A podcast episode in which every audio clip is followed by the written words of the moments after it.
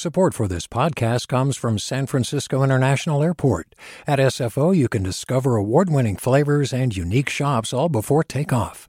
Learn more about what's at SFO at flysfo.com. Hey there, this is Brittany Luse from NPR's It's Been a Minute. KQED's podcasts like The Bay, Bay Curious, Mindshift, Right Nowish, and more all tell the stories of the Bay and beyond with reliable, human centered journalism. They aim to inspire, make you think, entertain, and expand your understanding of the place you call home. Here's how you can support podcasting at KQED. Showing your support is easy, and you can join Brittany in supporting KQED Podcast too at donate.kqed.org slash podcast. That's donate.kqed.org slash podcast. From KQED.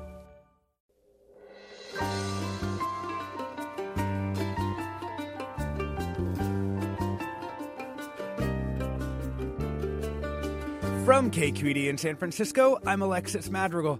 Flip over a plate at Chez Panisse or many other legendary restaurants, and there's a pretty good chance that you'll see the simple trademark of Heath, a company that's been making ceramics here in Sausalito for almost 75 years. Edith Heath, the company's co founder and creative engine, is the subject of a new exhibition at the Oakland Museum of California, detailing her relationship to the elements of her products. We'll talk about how Heath's new stylings of our regional clay helped define Bay Area ceramics in the mid century and beyond. Then it's our regular chat with KQED food editor Luke Tsai. We'll be talking about the Bay Area's new style of vegan food. That's all next.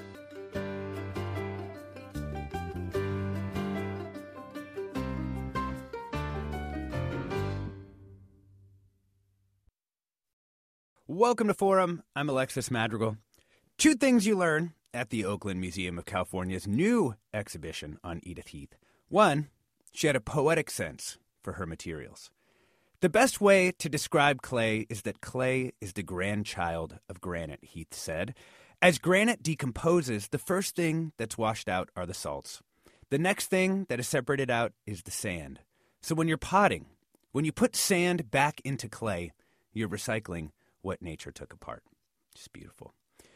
And the second thing you learn is that Heath was a pack rat who saved absolutely everything from her career, even down to the scientific tests she produced on clay types in the 1950s, which gives a lot of texture to the descriptions of her process at the museum show. Today, we're joined by two experts on Heath and clay. But before I introduce them, I want to note for full disclosure that I've heard quite a bit of Heath lore in my day because my wife works for the company, though never with Edith Heath, who died in 2005. In any case, joining us to tell the uniquely Northern California story that inspired the ceramics of Edith Heath, as well as the Bay's larger history with the clay arts, we're joined by Drew Johnson, curator of photography and visual culture at the Oakland Museum of California, one of the curators of the show. Welcome, Drew. Good morning. And Nancy Servis, uh, independent curator, university educator, scholar, and author of a forthcoming book on the history of clay use in Northern California. Thanks so much for joining us, Nancy. Thank you for having me. So, Drew, tell me, who was Edith Heath? uh, Edith Heath has a fascinating backstory and career, um, which is one of the things um, we tried for this exhibition to be uh, more than a typical decorative arts exhibition where there's just cases of beautiful objects. Uh, there are certainly cases of beautiful objects in the exhibition. Uh, but we really wanted to, to accomplish some other things. We're Oakland Museum of California is an interdisciplinary museum. It's all about California, but it has very large galleries devoted to the art of California, the history of California, and the natural environment of California. So all our exhibitions, including our art exhibitions, um, have uh, are just loaded with context and try to get to you know more than just an appreciation of, of the beautiful objects. Um, so you're going to, for instance. Um, we take a, a deep fairly deep dive into ceramic chemistry, which is something that Edith was very much a part of her practice. Uh, long investigations into the science and chemistry of ceramics. She described herself as an alchemist, which I think is a really apt description of the way she approached, uh, you know, very, very rigorous experimentation. Um, we also, you know, look at um, her process, uh, both uh, in in in um, especially when she established Heath Ceramics uh, in for the commercial production of ceramics, which was something that actually got her into sort of hot water with the traditional fine art ceramics community in, in California, who, who figured that she had sold out. Um, uh, a really unique approach to to um, commercial production of ceramics or, or anything for that matter. You know, she was she did she did this this really a human scaled factory uh, where she could balance commercial production with the highest ideals of craft and design. Um, it's a very much it's a quintessentially Californian story in that you know using only locally sourced clays that had been just before been used to make things like sewer pipes and bricks, hmm. uh, but adapting that for housewares. Uh, always exploring um, into areas like tile production and so on, and then also we we really made an effort to sort of convey something about her personality and background and personal history um, she the the quote you you quoted her at the beginning of uh, mm-hmm. your introduction, and that's from this marvelous series of oral history interviews she did at UC Berkeley, which really not only does it you know tell the, the story of her her process and personal history, but um, gives uh, a sense of her voice and her personality, so we, which we really wanted to come through. Mm-hmm. So, Nancy, you know, you are an expert in really the ceramics and clays of, of Northern California generally. What do you think Heath, the sort of product and the company, what do you think that sort of came to mean both within the world of ceramics and just sort of uh, generally in this area? Edith Heath is a very important uh, figure in the history of, of Northern California ceramics, which is my focus. And she came to California in the 40s as many people did come to California from different parts of the country and also different parts of the world. And Edith Heath's story is a great uh, story, a, a, California story. She's someone who, who really got her grounding in ceramics here in, in San Francisco. And as I recall, actually started working in her basement kitchen and using her own oven to fire. So she's a really um, a self-made woman in that respect. Uh, she she is one of I would say a handful of women who who were here in Northern California who um, transformed quietly transformed the uh, nature of clay use and the great thing about the use of clay in California is there are very um, there are several different avenues. And Heath chose a uh, production pottery avenue, which is certainly a valid one. And what I like to uh, think about with Edith Heath is she capitalized on a difficult time. You know, the 40s was, you know, during World War II, and there was such limited supply of everything. Mm-hmm. And she designed um, uh, a technique of firing which only needed to fire once. Usually, ceramic pieces are fired twice but she created a whole chemistry of material that enabled that. She's part of a great lineage, and that's the that is the magic of California. Uh, California, throughout its um, history, um, is known as a place where people have come to, even in the in, in the 18th century. So uh, there's a very long story here, and and for our purposes, I think Heath was a was a very important um, milestone artist. The other mm-hmm. thing I like about Edith Heath is she was also a ambassador to clay history. And in the 50s, when she was teaching at California College of the Arts, uh, known as California College of Arts and Crafts then, she created a whole symposium uh, on, on clay use and art and all that, which was a precursor to some of the really transformative symposia that happened in the region during the 50s. Yeah. We're talking about the uniquely Northern California story that inspired the ceramics of Edith Heath, as well as the Bay's larger ceramics history with Drew Johnson, curator of photography and visual culture at the Oakland Museum of California, which has a new show up on Edith Heath, and Nancy Servis, a curator and scholar and author of a forthcoming book on the history of clay use in Northern California. One of the remarkable things about Heath is that their factory continues to uh, to run in uh, Sausalito there, and some of the actual items uh, continue to be produced, you know, and have been in continuous production for decades. And it uh, inspired a question from the exhibition, and one that we want to ask you, which is, what things in your life have endured over time? And I mean like things, like objects. What qualities have made them endure? You can give us a call now at 866 733 6786. That's 866 733 6786. Or you can get in touch on Twitter and Facebook. We're at KQED Forum. Or you can email your questions and comments, of course, to forum at kqed.org. You know, Nancy Servis, I, I wanted you to talk a little bit about what makes Northern California clay special, like on a on an actual sort of geological basis, I suppose. Mm-hmm. Well, I love the quote that you started with uh, of Edith saying that clay is the grandchild of granite, because that is so accurate. California has a lot of clay, first of all, and I think part of that's part of the reason why there's so many artists and makers who embrace that medium. But because of the, the geological history of California, the Great Central Valley, where I live in Sacramento, has major clay deposits. Uh, and that is largely because over millions of years, uh, organic material, um, worn down granite, was, was being washed down the Sierra Nevada mountains and pooled basically in the Central Valley.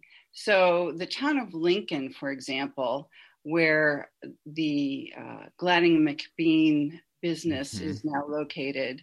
Um, really, there's still incredible caches of clay there, and it's very good clay, from what I understand. Even though they are known for making their their pipes, their sewer pipes, they also did a lot of um, architectural terracotta when they were first started, and that discovery of all that great clay deposits on an industrial scale was 1874, right in there, by two industrialists from Chicago, Gladding and McBean.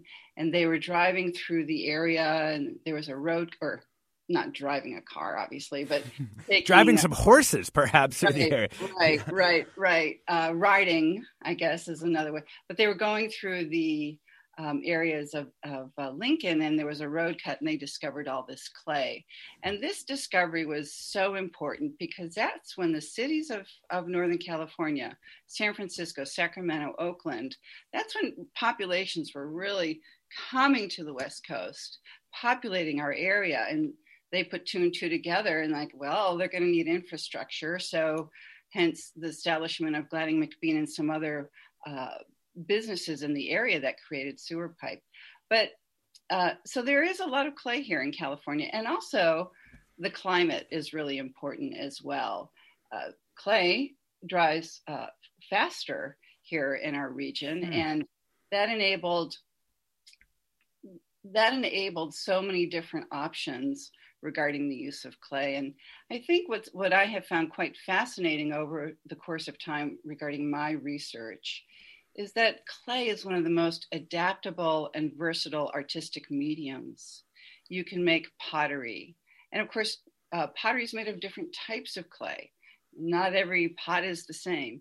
You can make sculpture. You can do architectural terracotta, which in Oakland, particularly, you'll find a lot of that. Mm-hmm. And then during the Art Deco period, there's these beautiful tile buildings and it goes on and on. There's installation. So clay has this versatility yeah. that just um, is explored in my book. And I also think that its versatility can be linked to the many different um, cultures that are here in our yeah. in our state.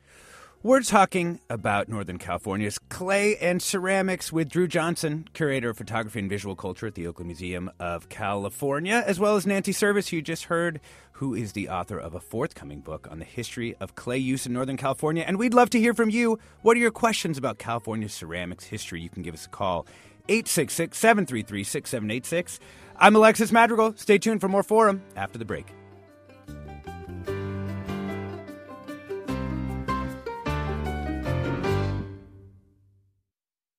Support for Forum comes from San Francisco Opera. Set 10 years after a school shooting, the critically acclaimed opera Innocence takes us into a complex emotional journey where our understanding of innocence and guilt is constantly upended. Kaija Saariaho's ethereal score collapses the past into the present as a community of survivors grapple with how to move forward. Don't miss the highly anticipated American premiere of Innocence, June 1st through 21st. Learn more at sfopera.com. Welcome back to Forum. We're talking about the clays and ceramics of Edith Heath, subject of a new exhibition at the Oakland Museum of California, as well as the Bay's larger ceramics history with Nancy Servis, curator, university educator, scholar, and author of a forthcoming book on the history of clay use in our part of the state, as well as Drew Johnson, one of the curators of the show at the Oakland Museum of California. And he's curator of photography and visual culture. John writes, Museums and fans must remember Heath was sold to the public for 50 years through a relatively small band of brave merchants of modernism and good design who brought their wares through reps. During that time, Heath Ceramics was represented by the N.S. Gustin Company, and particularly through the efforts of Jay and Yvonne Gustin, reached a national audience that Heath by itself could not have in that time. The symbiosis of Gustin's curated selections, creative displays, and their charming personalities gave any reluctant merchant the courage to try Heath. John clearly knows a thing or two about this history, and we're curious. What what are your questions about California's ceramics history? This rich set of creators and uh, and products and pieces of art that we've been talking about here. Were there Heath Ceramics pieces in your home as you were growing up, or did you purchase some 50 years ago? Give us a call. Tell us about them. Uh, the number is 866 733 6786. That's 866 733 6786. Twitter, Facebook, Instagram, KQED Forum. And of course, the email is forum at kqed.org. You know, Drew, Michael and Sonoma asked a basic question here. That's a very good one. What's her stuff look like? We understand she was special, but why? Um, yeah, um, the, the, you know we start the exhibition. The first thing people see when they walk in, uh, aside from a giant blow up of a uh, picture of Heath throwing a pot, Edith. We got into the habit of referring to her as Edith. All of us who worked on the exhibition, all the personal connection. But the first thing they see is a case with four pieces of ceramics. Two of them are classic Heath uh, coupe dinnerware pieces, a vegetable bowl and a cup and saucer, and the other two are her pieces of her mother's Haviland to china from when they where Edith grew up on the farm in, in Iowa.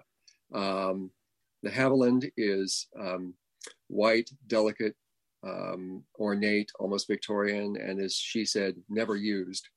The other one, uh, the Heath, is very robust, uh, uh, sturdy stoneware in earthy color palette, uh, speckled uh, because of the minerals from the California clays from which it was made. Um, and then a, a, statement from Heath saying, I'm just not going to use this white clay.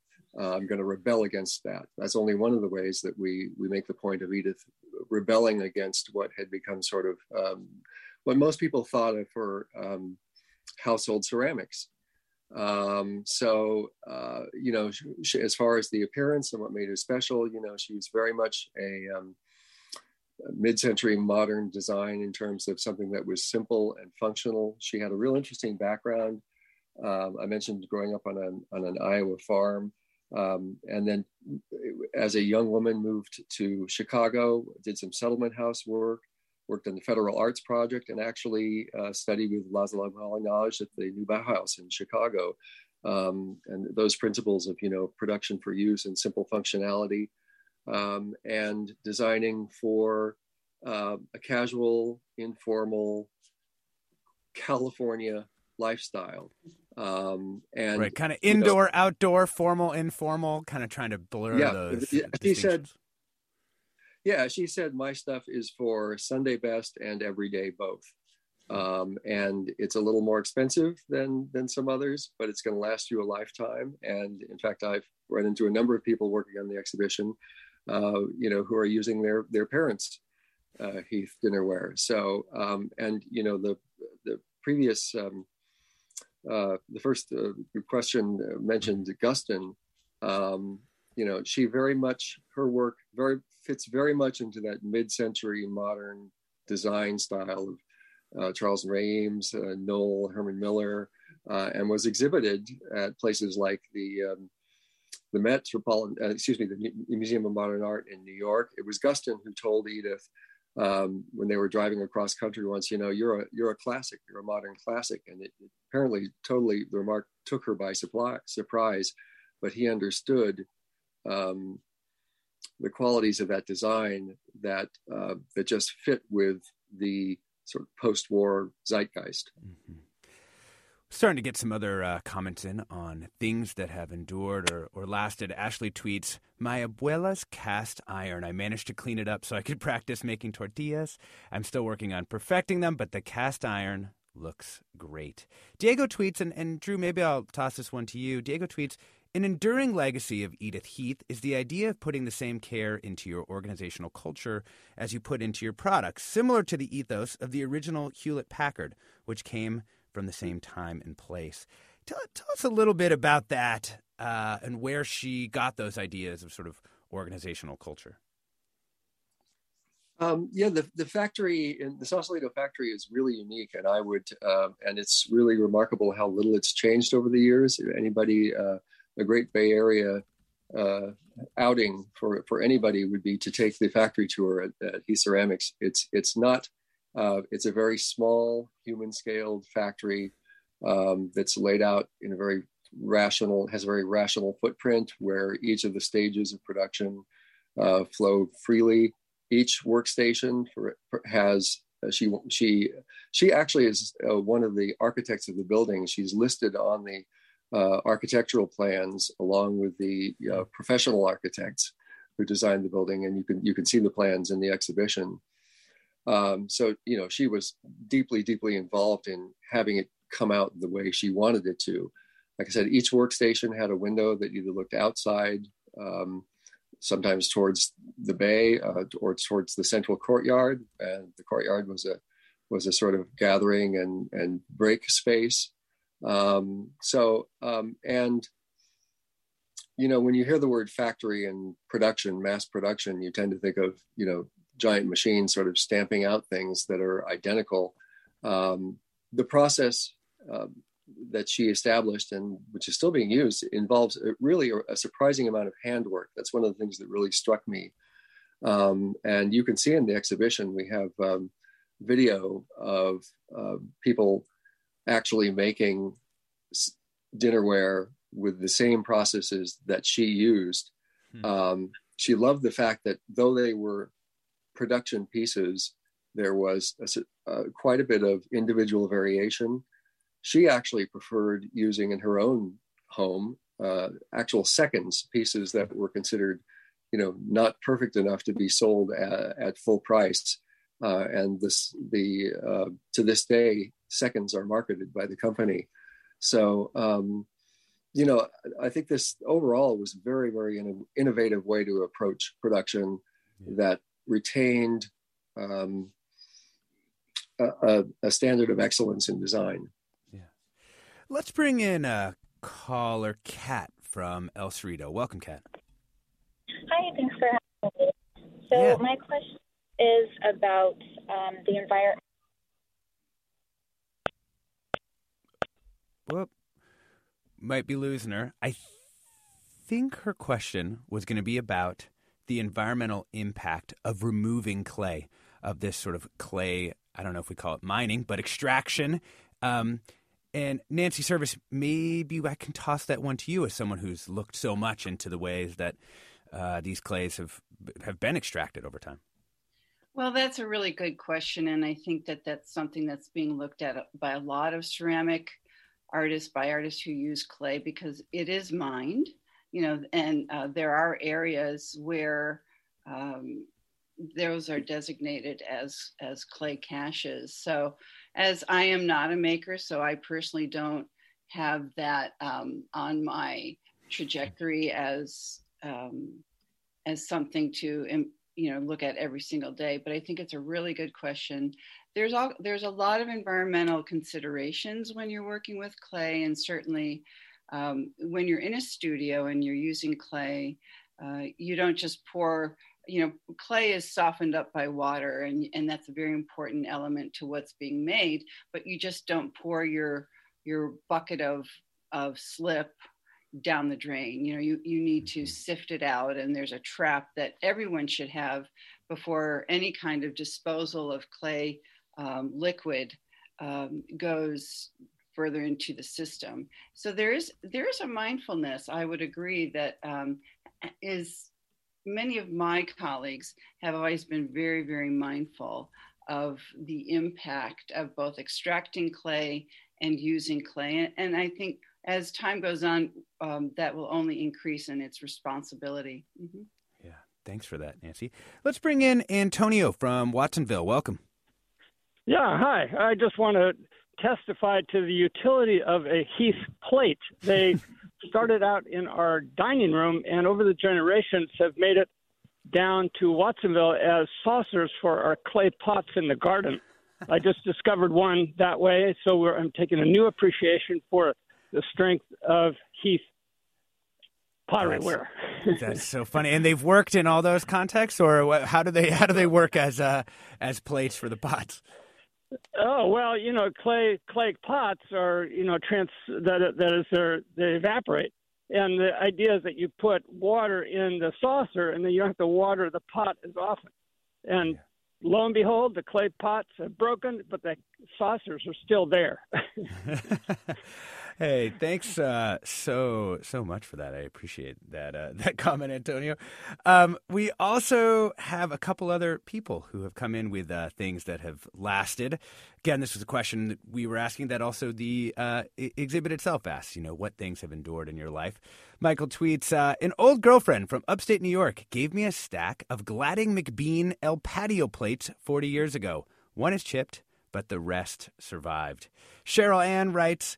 I have two historical harps that have lasted for generations. My Welsh triple harp built in 1850 that I toured internationally with in the 1990s and 2000s, and my single action pedal harp that was built in the 1790s in Paris and is entirely original, including the soundboard, and has an exquisite tone. Wow, that's pretty wild. Um, I want to, uh, Drew, get get a sense of from you of how this legacy has been carried on through the decades. I mean, Edith Heath dies in 2005, Ooh. but these plates, as I encountered them coming to the Bay Area in the 2000s, was basically, you know, you'd go to a restaurant, you'd look underneath the plate, and it would say Heath. I mean, they became kind of a, a mainstay of at least uh, certain kinds of restaurants. And could you just tell us, like, how did this uh, this business and this person sort of um, con- continue through the decades? Yeah, well, uh, uh again, I think when she opened the factory, like I was mentioning, the I think um, she really was the right time and place uh, for her design aesthetic, um, and which she then, of course, translated into this really innovative production uh, style. Uh, there have been periods, as I understand, um, when her uh, the, the, material that Heath put out, the, the dinnerware in particular, was somewhat out of fashion, and that the the the, the factory was not um, as successful as it had once been. There's obviously been a big revival in mid-century modern uh, appreciation of mid-century modern design. So, uh, you know, she's found definitely her stuff has found her her time and again but um, uh, I think one of the things that I didn't really mention was the their response to um, maybe you know flagging sales in the dinnerware was to branch out into things like tile production um, and uh, ashtrays. Actually, the Heath ashtray is quite a famous mm-hmm. object and and quite a story. One day, Edith's husband Brian took and put some notches in one of the Heath cereal bowls and they marketed it as a an ashtray, which was the most successful product in the history of the company. Turned out to be. This is again, you know, we're talking the 50s and 60s, um, and uh, was actually endorsed by fire departments across the country because of its ability to uh, snuff out the the flame on the cigarette uh, when it when it reached the little notch. Um, tile production is a big thing. Uh, Edith's husband Brian was sort of the factory engineer uh, and developed this uh, process for uh, rolling strips of, of clay that could be made into tile. Um, and uh, she really, really took it far into the point, not just for home use, but for major architectural uh, design uh, projects like the Pasadena Art Museum, now the Norton Simon Museum. If you go to the Norton Simon Museum, you'll see the entire exterior of the building is clad with this wonderful uh, heath tiles uh, that are, she called it a volcanic, smoky volcanic glaze. Again, really evocative of the landscape. Um, it's, it's, you know, it's become a classic, but it was met with real skepticism from architects at the time that you could actually clad the exterior of a building. Uh, the Los Angeles Times building has handrails that uh, that are ceramic. The, the as the staircases, the handrails on the staircases are actually Heath ceramics. Yeah. So uh, she was constantly looking for ways to innovate and and provide make new products. I want to get in uh, one last call. Linda from Burlingame, welcome to the show.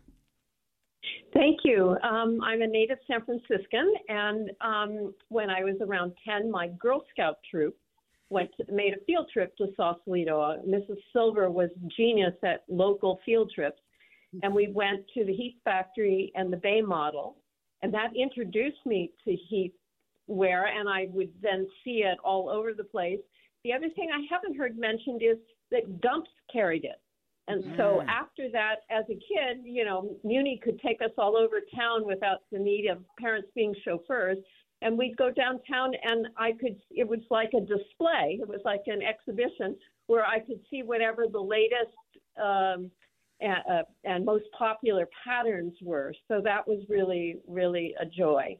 Oh, that's so nice. Thanks for that uh, memory, Linda. Really appreciate that. And Drew, in the exhibition, you do in fact mention uh, Gumps and have some of the uh, some of the materials from that department store. So, Linda, if you really want to have yes. a throwback in time, you can go check that out. Definitely. You yes, know, it was, it was up really, there in the China department and just as visible as any other brand, just featured as special, as everything in Gumps was special, a special thing. So it was just a joy to go see it. Mm-hmm. I wanted to. Uh, yeah, it was actually Gumps that was responsible for getting her started in, in production because uh, uh, their supply of ceramics from overseas had dried up during the war. Um, Daniel writes a few more comments coming in from listeners. The company website, beautiful site to observe pieces, if a bit heady. The fantastic thing for me about Heath is how her sale of tiles, as well as cups, saucers, and plates, suggested a way of reconstructing your house in a mindfully aesthetic way and for assembling display like arrangements of household dining ware.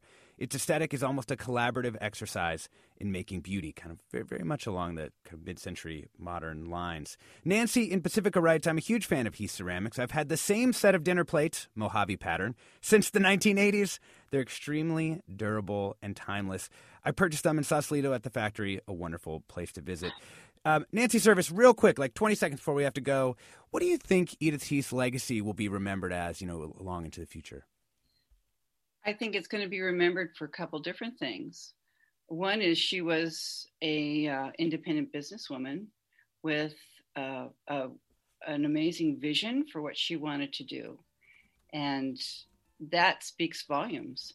The other is she did create special designs with her um, with her her pottery that mm-hmm. does not only serve as a dish, but it provides a context for the table. And that is a very important consideration when you marry the two. When you set a table made with amazing pieces, mm-hmm. it takes that whole experience to a different level. Yeah, beautiful. We've been talking about Edith Heath, subject of a new exhibition at the Oakland Museum of California, with Nancy Servis, curator and author of a forthcoming book on the history of clay use in Northern California, and Drew Johnson, curator of photography and visual culture at the Oakland Museum of California. Thank you so much to you both. Thank you, Alexis. It's been fun. Yeah. Thank you so much. Stay tuned for more after the break.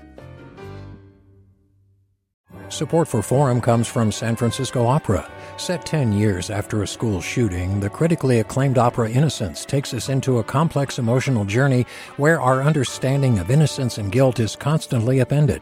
Kaija Saariaho's ethereal score collapses the past into the present as a community of survivors grapple with how to move forward. Don't miss the highly anticipated American premiere of Innocence, June 1st through 21st. Learn more at sfopera.com. We've all got those parts of our house where the internet just won't go. Well, if you had wall to wall Wi Fi from Xfinity, you could worry less about dead spots. Because with wall to wall Wi Fi from Xfinity, you get fast speeds, reliable connection in every room, and power for all of your devices, even when everyone's online. That's wall to wall Wi Fi only with Xfinity. Restrictions apply, not available in all areas, actual speeds vary. All over the country. We need to improve reading in Wisconsin. Schools are changing the way they teach reading. I'm calling for a renewed focus on literacy. We have gotten this wrong in New York and all across the nation. And it's happening because of a podcast. I think your podcast has changed my life. And I'm going to share this podcast with everyone I meet. Sold a Story investigates how teaching kids to read went wrong. New episodes of Sold a Story are available now.